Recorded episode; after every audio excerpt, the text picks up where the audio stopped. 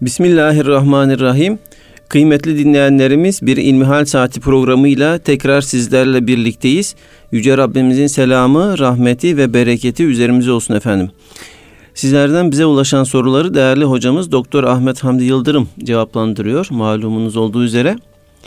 Muhterem hocam e, dinleyicimiz e, biraz uzunca bir soru bize sormuş. E, onu okuyarak başlıyorum. Esselamu Aleyküm ve Rahmetullahi ve Berekatüh. Koronavirüsünden dolayı çalıştığım mağaza bir ay içerisinde bazı günler kapalı kaldı. Kapalı kaldığı için de maaşımdan 350 lira kestiler. İlk ay devlet maaşımın zaten 1100 lirasını karşıladı. İkinci ay ise maaşımın 1300 lirasını karşıladı. İkinci ayda bazı günler kapalı kaldık ve kapalı olduğumuz için patron maaşımdan kesileceğini söyledi. Bu kez kabul etmedim. Zaten devlet işverene ek destek olurken işverenin maaşımdan kesmesi akıl alacak şey değil. Yıllık iznimden kesmeyi teklif etti, onu da kabul etmedim. Haftalık iznimden kesmeyi de düşündü, onu da kabul etmedim. Burada haklı olan kim? Cevabınızı bekliyorum. Teşekkür ederim demiş. Elhamdülillahi Rabbil Alemin ve salatu ve selamu ala Resulina Muhammedin ve ala alihi ve sahbihi ecmain. Şimdi Basri Hocam bizim söylediklerimizi kabul edecek mi ki bu kardeşimiz? Onu kabul etmemiş, bunu kabul etmemiş. Bizim söylediklerimizi biz söyledik diye değil de elbette kardeşimiz bizim şahsi kanaatimizi sormuyor. Her ne kadar kanaatler şahsi olarak oluşuyor ise de o yani Allah katında dini açıdan bir sorumluluk üzerime doğdu mu doğmadı mı bir vebal altına girdim mi girmedim mi diye soruyor. Bu gibi meselelerde en temel ilkemiz, en temel kuralımız şu. Empati yapmamız bizden isteniyor. Empati nedir? Empati bize nasıl davranılmasını istiyorsak bizim de karşıdakine öyle davranmamız, kendimizi muhatabımızın yerine koyarak bir davranış geliştirmemizdir. Şimdi bir çalışan olarak bu kardeşimiz kendi zaviyesinden baktığında haklı görünebilir. Ama durumunu değiştirip de kendisini işveren yerine koyduğunda o zaman kendisinin ne tür bir tavır takınacağı önemlidir. Biz bir işçi olarak, bir çalışan olarak eğer birinin hizmetinde çalışıyorsak ki nihayetinde hepimiz hem dünyayı hem ahireti kazanmak için bir gayret sarf ediyoruz. Yani kimse kimsenin kara kaşına, kara gözüne hayran olduğundan bir yerde çalışmıyor veya bir kimseyi istihdam etmiyor. Herkes elbette bunun bir karşılığını almayı düşünerek bir iş yapıyor. Bir iş yeri sahibi, bir mağaza sahibi niye personel istihdam eder? Satış yapacaktır. Satış elemanına ihtiyacı vardır. Efendim kasiyere ihtiyacı vardır. Temizlik elemanına ihtiyacı vardır. Bütün bu ihtiyaçlar onun satış yapması üzerinden ortaya çıkmaktadır. Kapalı olan bir dükkana ne kasiyer ihtiyacı vardır, ne satış elemanı ihtiyacı vardır, ne şu ne bu. Bu yönüyle bakıldığında bu çarkın dönebilmesi için bir iş yerinin açık olması gerekir. Kapalı olan bir iş yerindeki çalışanın efendim ben burada çalışıyorum. E sen dükkanı kapattınsa benim günahım ne? Aç ben gireyim içeride oturayım. Demesi belki kendi açısından haklı gibi görünebilir. Ama işveren açısından bu durum bu kadar net değildir.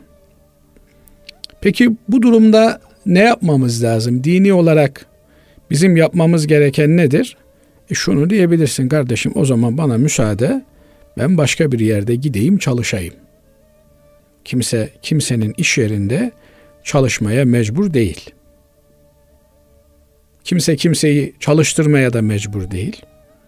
Ekonomik olarak hukuku açıdan baktığınızda ama ahlaken toplumsal dayanışma adına elbette birbirimize yardımcı olmamız gerekir.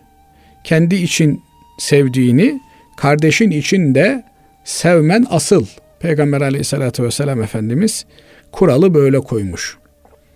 Kendine yapılmasını istediğin muameleyi sen de başka kardeşine göstereceksin. Böyle bir durumda eğer işveren yok ben seni işten çıkartmam, sen benim elemanım olarak kalacaksın diyorsa o zaman adamın istediklerini veya talep ettiği e, maaşı, ücreti ödeyecek. Fakat eğer işçi olan, çalışan durumunda olan kimse hayır beni işten de çıkartamazsın. Kazansan da kazanmasan da dükkan açıksa da kapalıysa da bana maaşımı vereceksin diye bir e, ifade kullanıyor ise o zaman bu doğru bir ifade olmaz. Eğer işverenin kendinden kaynaklanmış bir tasarrufsa bu, adam benim bugün keyfim gelmedi iş yerini kapatıyorum. Siz de işe gelmeyin, işe gelmediğiniz için de size maaş vermiyorum diyorsa bunun sorumluluğu işverene aittir. Ama eğer ortada mecburi bir durum varsa deprem olmuş, sel olmuş, efendim savaş olmuş, ortalıkta bir salgın var, pandemi var, her taraf kapanmış. E adam da mecbur kapatmış yani e, açıp da sinek avlamanın da bir alemi yok. Böyle bir ortamda e bu arkadaşımızın, bu kardeşimizin kalkıp da kardeşim bu benim hakkımdır sen benim maaşımı vereceksin demesi bir e, kadir şinaslık olmadığı gibi e, hak şinaslık da olmaz yani.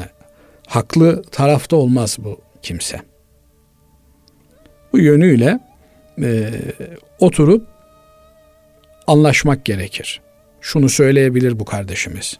Ben bu dönemde o zaman maaş almayayım. Üç ay ben de bir fedakarlık yapayım. Veya benim de fedakarlık yapacak bir limitim var. Ben oraya kadar fedakarlık yapayım. Yani çünkü e, bir iş yeri, bir ticari müessese her ne kadar patronun mülkü olarak görünse de orada bir ortak kolektif üretim söz konusudur. Üretim varsa, pazarlama varsa, satış varsa o müessese ayakta durur. Olmazsa bir iki ay sonra e, iflas bayrağını çeker, kepenkleri kapatır. Herkes mağdur olur. Böyle bir durumda anlayışlı olmak durumundayız meseleleri her zaman hak üzerinden de çözümlemeye çalışmamak lazım. Bu mesele aslında çok önemli bir mesele. Haklı olmak mı istersiniz, mutlu olmak mı istersiniz? Şimdi mesela adam çıkıyor diyor ki, haklıyım ben kardeşim. Haklısın ama bu tür davranışlarla mutlu olamıyorsun. Sonuç alamıyorsun. Yani sadece haklı olmak yetmiyor. Bazı yerler var ki oralarda haklı olmanın bir karşılığı yok. Onun için baktığınızda Asır suresinde Cenab-ı Allah vel asır innel insane lefi husur. Asra yemin olsun ki diyor. Şüphesiz insan zarardadır, ziyandadır. Niye? Saat çalıştıkça, dakikalar vurdukça, çünkü Dakika dakikadan geliyor Arapçada. Türkçemize de dakika olarak geçmiş. Vurmak demek. Beynimize vuruyor. O her vuruş bir ziyan haberi, bir zarar haberi. Hani adamcağızın bir tanesi varmış. Gerçi söz sözü açıyor Basri Hocam.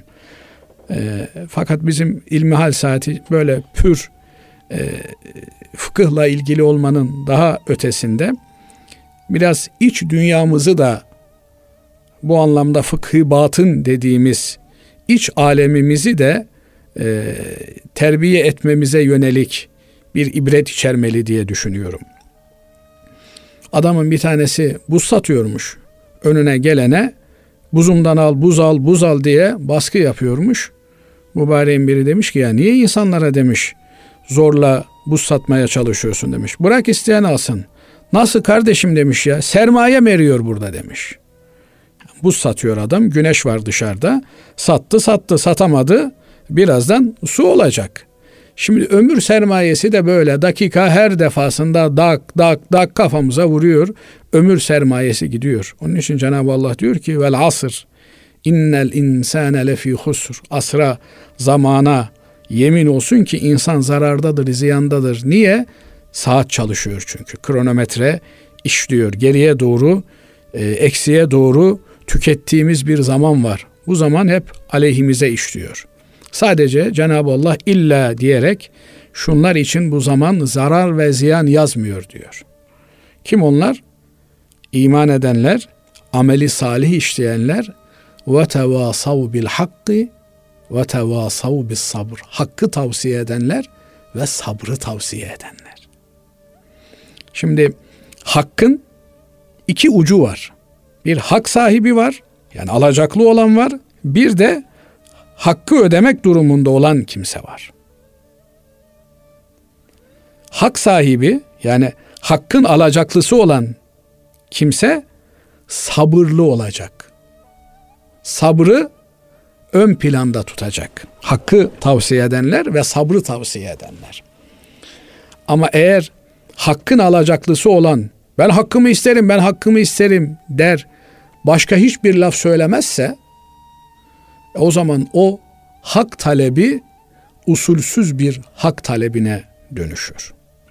Bu yönüyle sabretmesini birbirimize sabrı tavsiyeyi bilmemiz gerekiyor. Evet hakkın borçlusu olan, ödeme yükümlülüğü olan kimse hakkı yazacak ve ben bu hakkı ödeyeceğim diyecek. Bu benim borcum diyecek. Fakat hakkın alacaklısı olan da ona da etrafındakiler sabrı tavsiye edecekler. Kardeşim sen haklıyken haksız duruma düşme. işi yokuşa sürme. O kabul değil, bu kabul değil. O, o öyle olmaz, bu böyle olmaz deme. Aksine otur sen de sabır çerçevesinde bir orta yol bulunmasına yardımcı ol. Evet. Böyle olursa e, haklı olmak mı, mutlu olmak mı? Asıl olan bu hayatta mesut, bahtiyar olmaktır. Haklı olmak, mutlu olmak anlamına gelmiyor. Haklı olmak her zaman avantajlı olmak anlamına da gelmiyor. Onun için e, haklıyken sabredebilen insanlar makbuldürler. Haksızken zaten yani yapacak bir şey yok. Ama hakkını ararken, hakkını isterken sabırla, teenniyle davranabilmek bu önemli bir kriter. Bu yönüyle biz kardeşimize sabırlı olmasını tavsiye ederiz. Değerli hocam, e, siz biraz burada e, işveren tarafını e, tuttuğunuz gibi oldu. İşverenlere de hani bu manada şimdi duyuyoruz etrafta. Yani bu pandemi dolayısıyla hani bazı işverenler de durumdan istifade etmeye e, çalışıyorlar.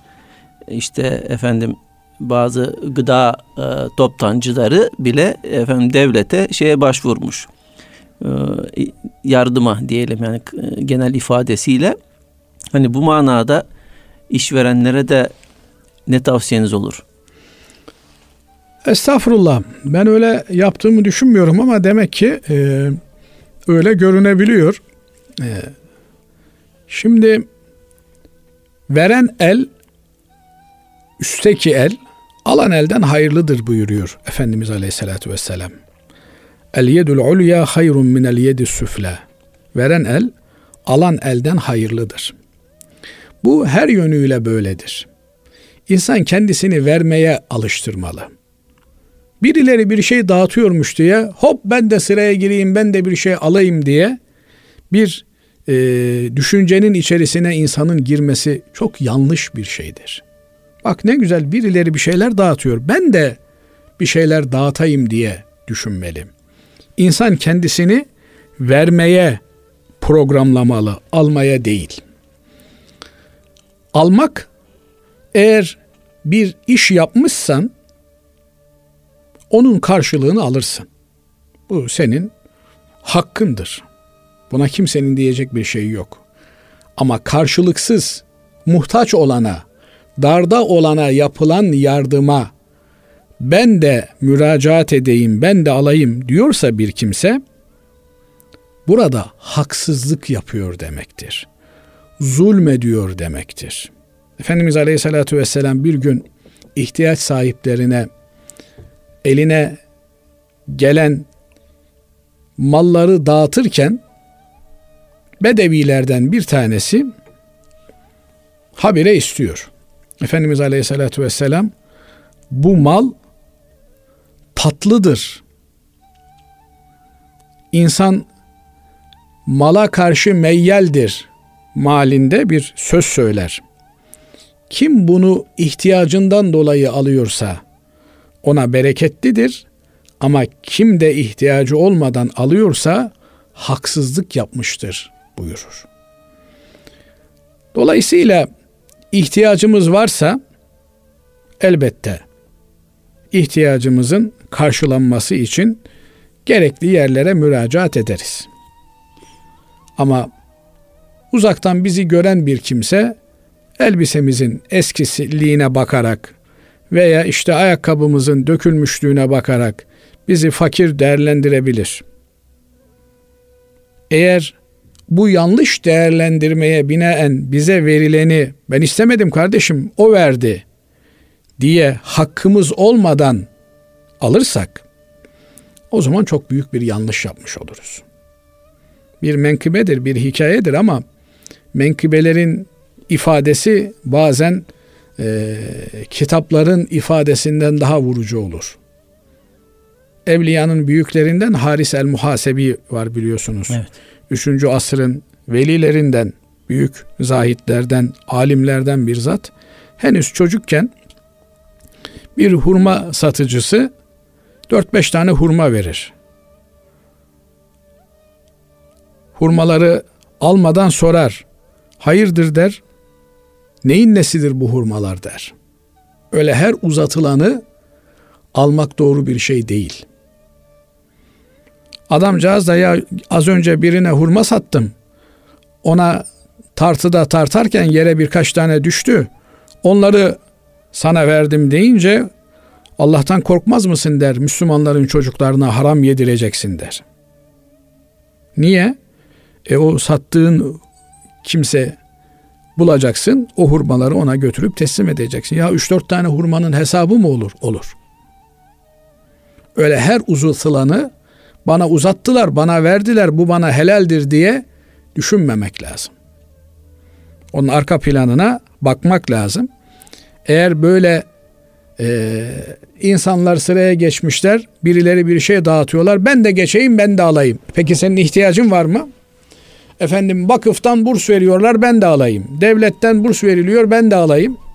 E ben de talebeyim, sen de talebesin ama maşallah Allah sana bir Baba vermiş, anne vermiş, Karun kadar serveti var. Binaenaleyh önce ihtiyaç sahiplerinin ihtiyaçlarını karşılamak esastır. Benim aldığım bir burs bir ihtiyaç sahibinin burs almasının önüne geçecekse, mani olacaksa o zaman bu vebalden uzak durmak gerekir. Elbette e, işverenlerin çok ağır vebali vardır. Elbette mal mülk sahibi olanların sorumluluğu çok ağırdır. Niye? E ben fakirsem sadece kendi boğazımın hesabını veririm. Yani hakikaten hakkım olanı mı aldım almadım mı diye.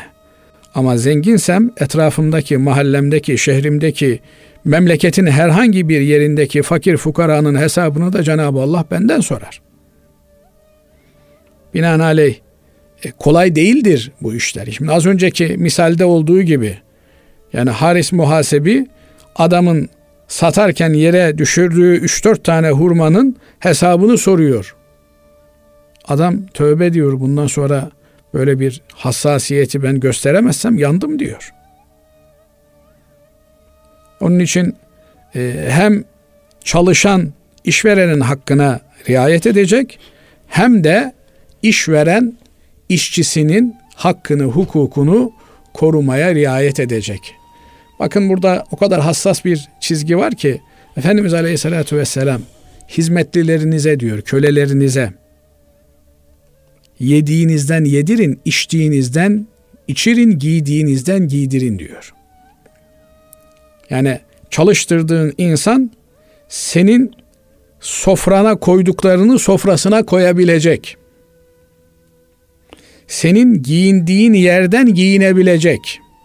Şimdi çok görüyorum ben iş verenler, şimdi de onlar kızacaklar. Basri hocam sayende. E, ben diyor zenginim ben patronum diyor. Elbette ben diyor pahalısını yerim, pahalısını giyerim. Ama peygamberimiz öyle demiyor. Sen giyebilirsin. Ama peygamber efendimiz diyor ki elinizin altında hizmetlilerinize, kölelerinize, çalıştırdıklarınıza yediğinizden yedirin. Giydiğinizden giydirin diyor. Hakikaten hocam hani yediğinden yedirmek bir nebze mümkün olabilir de mesela diyelim ki ortak e, çıkan yemekten patron da yer, işçi de yer ama e, giydiğinden nasıl giydirecek?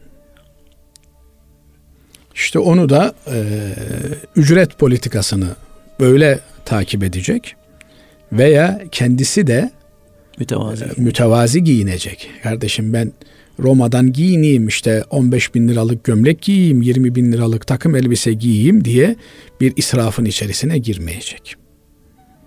Niye? Çünkü toplumda beraber yaşıyoruz. Toplumda böyle büyük uçurumlara dinimiz asla razı olmaz.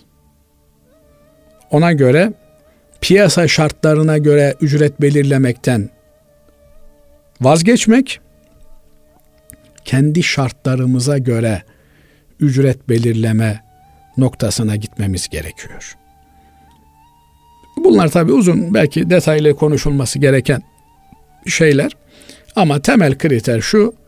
Ben burada işçi olsam patron bana nasıl davransın istersem ben de işçime öyle davranacağım. Onu bir kardeşim olarak göreceğim. Onu bir e, evladım olarak, babam olarak yaşı benden büyükse göreceğim. Yine ben burada çalışıyorsam, iş veren olsam, işçinin nasıl çalışmasını istersem ben de ona göre çalışacağım. Yani haset etmeyeceğim. Şimdi en büyük problemimiz işçi mal sahibinin malını haset ediyor. Çekememezlik yapıyor, kıskançlık yapıyor, hainlik yapıyor yer yer. İşveren de, patron da işçisine ödediği 3 liranın 4 liranın kıskançlığında oluyor. Ben çok para veriyorum bunlara diyor. Ama bana sorarsan düşünce olarak veren verdiğini az görmeli, alan aldığını çok görmeli. Ona göre hakkını vermeye gayret etmeli. Cenab-ı Allah'a kul olarak bu dünyaya gönderildik. Hep beraber bu kulluk vazifesini yapıyoruz. Bir istatistik söylüyorlar Basri Hocam. İnsanlar biriktirdiklerinin yüzde yetmiş sekizini harcamadan bu dünyadan göçüyorlar. Hocam çok enteresan bir istatistikmiş. Evet yani bunu da e, tapudaki bir çalışan kardeşimizden naklettiler. Yani 100 liralık mal biriktiriyor adam 78 lirasını bırakıyor. 22 lirasını yiyorsa yiyor. Ama o 78 liranın da hesabını o vermek durumunda. Onun için başkalarının safasını süreceği, konforunu yaşayacağı, malın mülkün hesabını bizim vereceğimizi unutmamamız gerekiyor. İşçi olan da ona göre davranmalı, işveren de ona göre davranmalı. Allah hepimize kolaylıklar versin. Amin. Hocam Allah razı olsun. Kıymetli dinleyenlerimiz kısa bir araya gidiyoruz. Aradan sonra inşallah kaldığımız yerden devam edeceğiz. Kıymetli dinleyenlerimiz İlmihal Saati programımıza kaldığımız yerden devam ediyoruz. Muhterem hocam dinleyicimiz şöyle bize yazmış. Selamünaleyküm hocam. Arkadaşlarla parça parça para toplayarak Peygamber Efendimiz Aleyhisselatü Vesselam adına kurban kestirmek istiyoruz.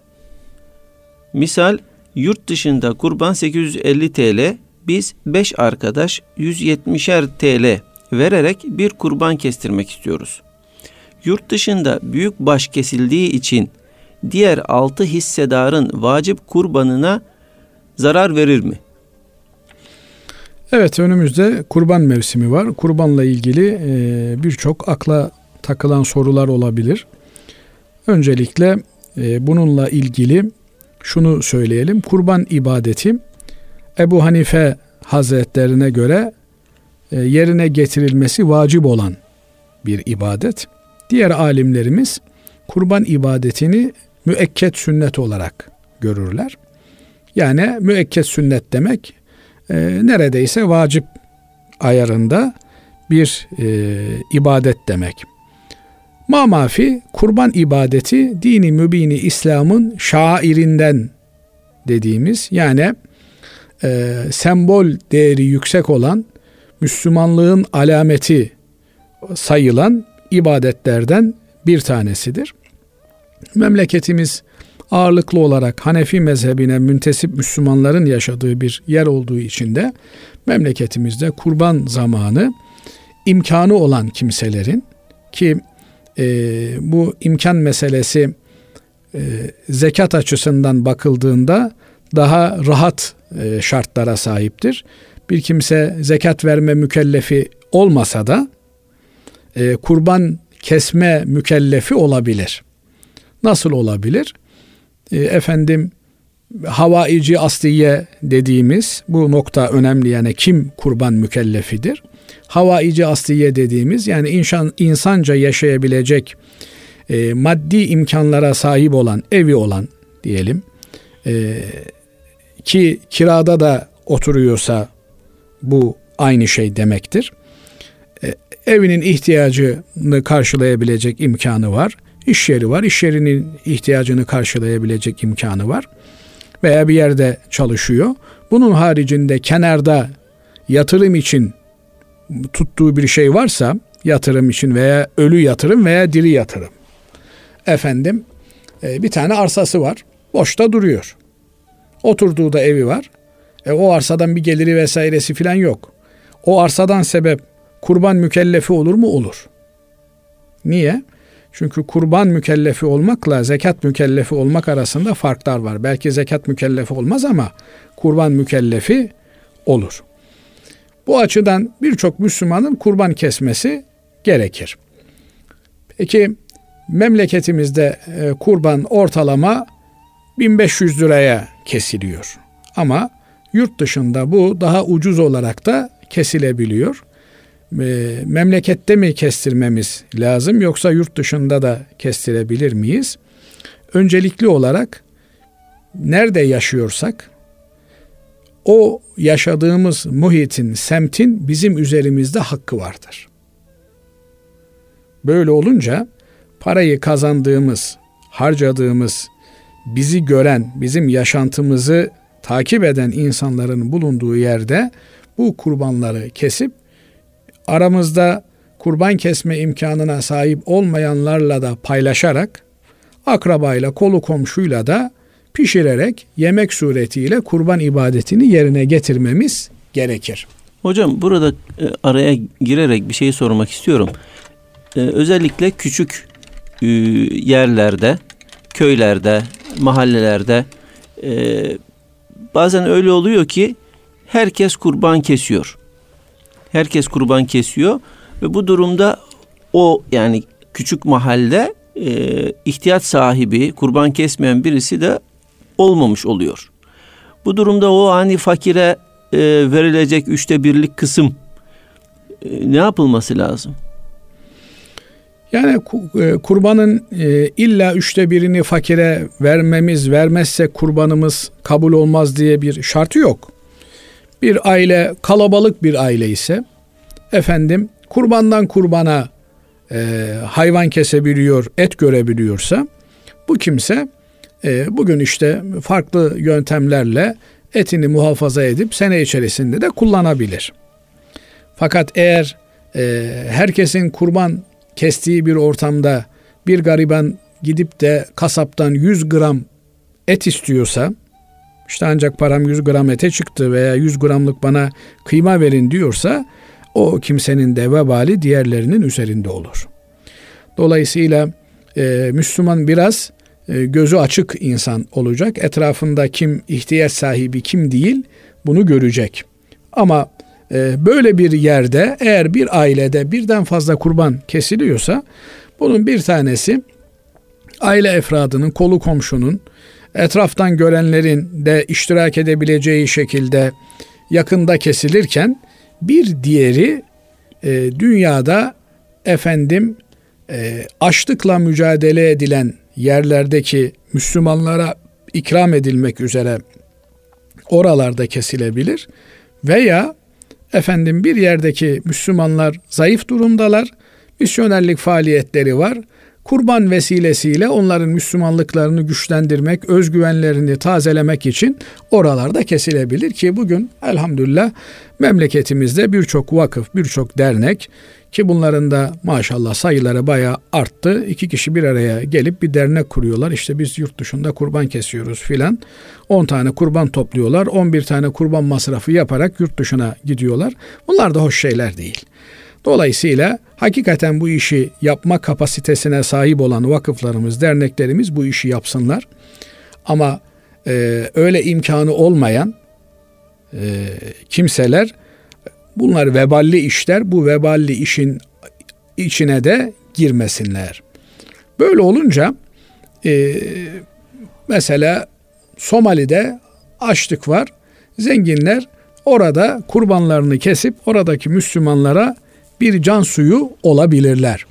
İşte Nijer'de, Nijerya'da, Burkina Faso'da veya Gazze'de, Suriye'de bir takım yerlerde bu tür kurban faaliyetlerine iştirak edebilirler. Ama kendi yaşadığımız mahallemizin, muhitimizin sorumluluğunun bizzat kendimizin üzerinde olduğunu unutmamamız gerekir. Kapı komşumuzun bir gram ete ihtiyacı var.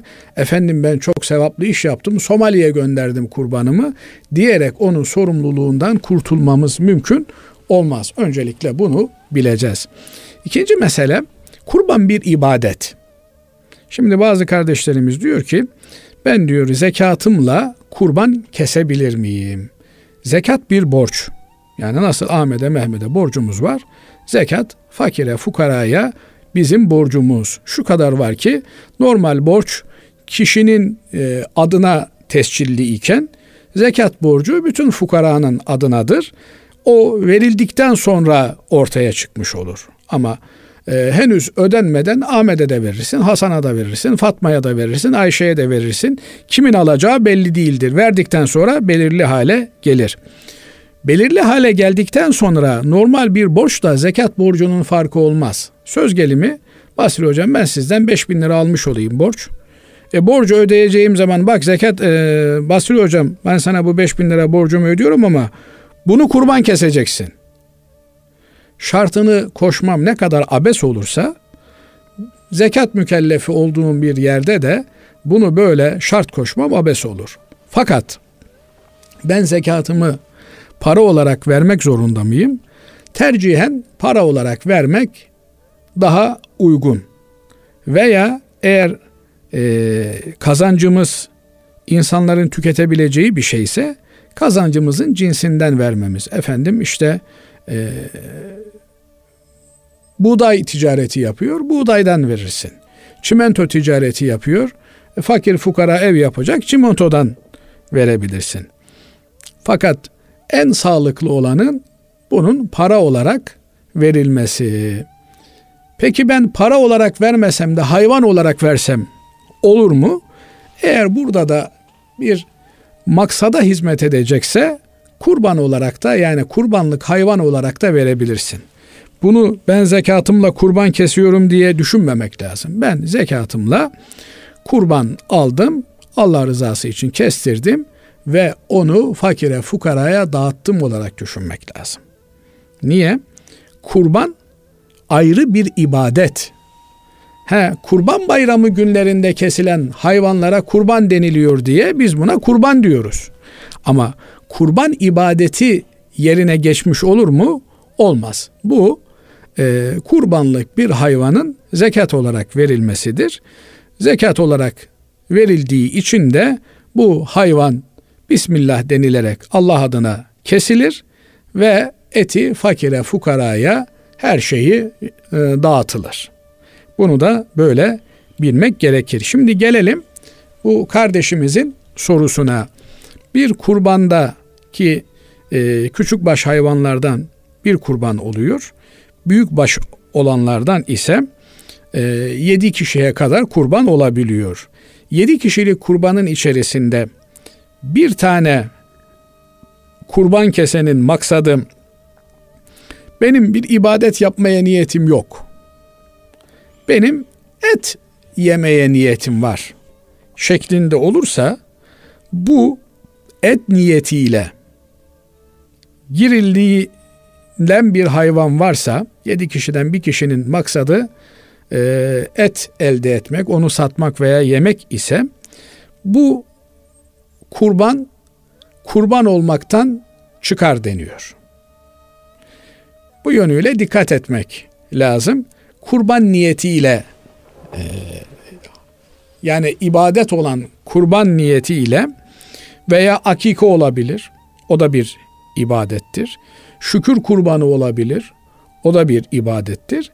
Bu şekilde bir ibadet niyetiyle e, hayvanda ortaklık olması gerekir. Eğer bununla ilgili bir şüphe taşıyorsak, böyle bir sıkıntımız varsa o zaman kendimiz küçük baş bir hayvanı tek başına kurban etmemiz daha e, doğru bir hareket olmuş olur. Bir küçük baş hayvan bir kişi adına kurban niyetiyle kurban edilir. Şimdi burada kardeşimiz diyor ki işte söz gelimi bir küçük baş koyunun fiyatı bin lira. Biz diyor 10 kişi 150 lira verdik ve bu 150 lira verdiğimiz parayla Hz. Peygamber aleyhissalatü vesselam Efendimizin e, ruhuna hediye edilmek üzere, sevabı ona bağışlanmak üzere bir kurban kestik. Olur mu? Olur. Yani 10 kişi, 15 kişi, 20 kişi, 100 kişi bir kurbanın e, satın alma bedelinde ortak olabilip birine hediye edebilirler. Yani diyelim ki e, Basri Hocam akrabanızdan 100 kişi toplandılar. Bir inek hediye aldılar, getirdiler, size hediye ettiler. Kurban bayramında kesersiniz diye. E bu sizin adınıza e, size yapılan bir hediyedir. Siz onu Allah için kurban ettiğinizde kendi kurbanınızı kesmiş olursunuz. Nasıl kendi kurbanınızı böyle kesebiliyorsanız 5-10 tane Müslüman bir araya gelip Hz. Peygamber aleyhissalatü vesselam Efendimiz bizim adımıza, ümmeti adına kurban keserdi. Biz de ümmeti olarak işte bir araya geldik. 10 kişi bir hayvan satın aldık ve Peygamber Efendimiz Aleyhisselatü Vesselam adına Allah için kurban ediyoruz diyebilirler. Bununla da bir sıkıntı, bir problem yoktur. Diğer hisse sahipleri de kurban niyetine e, bu hayvana girdikleri zaman burada da bir problem olmaz. Niye? Ama bu e, 150 liraları veren ben bunu zekatımdan veriyorum dememeli. Niye? Çünkü bunu Peygamber Efendimiz'e bağışlıyorsunuz. Peygamber Efendimiz adına kurban niyetiyle kesiliyor. Ben hem e, zekatımı vereyim hem kendi kurbanımı kesmiş olayım diyemeyeceğimiz gibi buralarda da bu olmaz. E, onu ayrı bir e, fondan kişinin karşılaması lazım. Nihayetinde bir Müslümanın Öyle duymuştum bir güzel abimizden. E, misal olsun diye de aktarmak isterim. Dedi ki abimiz ben dedi her ay aldığım maaşın dedi yüzde beşini hediye fonu olarak ayırırım dedi. Yani diyelim ki bin lira bir maaş alıyor. Bin liranın elli lirasını hediye fonu olarak ayırıyor. Çok güzel bir şey bu. Niye? Çünkü hediyeleşmek de sünnet. Efendimiz Aleyhisselatü Vesselam hediyeleşin buyuruyor. Biz zannediyoruz ki yani kurban kesmek sadece sünnet. Hayır. Hediyeleşmek de sünnet. Şu kadar var ki hediyeyi ticaret haline getirmemek lazım. Yani ben Basri hocama bir kalem hediye ettim. E o da bana işte ne bileyim bir e, defter hediye etsin, kitap hediye etsin diye bir beklenti içerisine girmemek lazım. Bu yönüyle Müslüman e, kazancından, çoluğunun çocuğunun nafakasını bir kenara ayırdıktan sonra işte sadaka olarak şu kadar vereceğim. Yani 20 lirasını sadaka olarak vereceğim. Diyelim ki küçük çapta geliri olan bir Müslüman 10 lirasını hediye olarak ayırdım e, diye böyle e, kendi kazancından da e, bir takım nispetler belirlemeli. O fondan diyelim hediye fonundan bu tür şeyleri yapabilir. E, sadece tabi e, para ayırıp parayla bir şey almak da değil hediye. Efendim küçük bir çocuğunuz var daha eskitemediği elbiseleri onunla çok güzel yıkarsınız paketlersiniz. Böyle hakikaten e, sahibine ulaştırırsınız. Bir kitap okumuşsunuzdur. Bir kitap yüz defa bin defa okunabilir. Siz okudunuz istifade ettiniz notlarınızı aldınız. Onu bir başkasına hediye edebilirsiniz. E, gerçi benim gibi adamlar kitapları bir defa okumak için bulundurmuyorlar. Basri Hocam e, kütüphanemde dursun istediğim zaman okuyabileyim. Hakikaten e, o da yeri gelmişken söyleyeyim yani kitabı bir defa okudum bitirdim e ben o kitabı okudum öyle öyle olmuyor. Öyle belki olmuyor. 10 defa 20 evet. defa okumak gerekiyor. Çünkü e, o kadar çok şeyler hafızamıza giriyor ki e, okuduğumuzu yazdığımızı çok çabuk unutabiliyoruz. Değerli hocam e, sözü geçti zekat mevzusu. E, daha evvel e, bana bu soruyu sormuşlardı. Zekat parasıyla yemek yedirebilir miyiz diye. Hani e, zekat parasıyla kurban kesmeden siz bahsettiniz. Şöyle soru soruluyor. Zekat paramı yani ben e, direkt para olarak değil de efendim e, millete yemek yedirsem bu zekatımı vermiş olur muyum? şeklinde. Şimdi yemek yedirmek de bir ibadet. Yani en önemli ibadetlerimizden bir tanesi. Ve yut'imûne ta'ama ala hubbihi. Canları çektiği halde yemeği birilerine yedirirler. Fakire, fukaraya, esire, yetime yedirirler. Böyle olunca da ibadetleri birbirleriyle de karıştırmamak lazım. Hani bir hikaye anlatılır. Adamın bir tanesinin ineği kaybolmuş. Adak adamış ki ineğim bulunursa 10 gün oruç tutacağım diye. İneği bulunmuş. 2 gün sonra da e, ve işte 10 gün 20 gün sonra da vefat etmiş inek.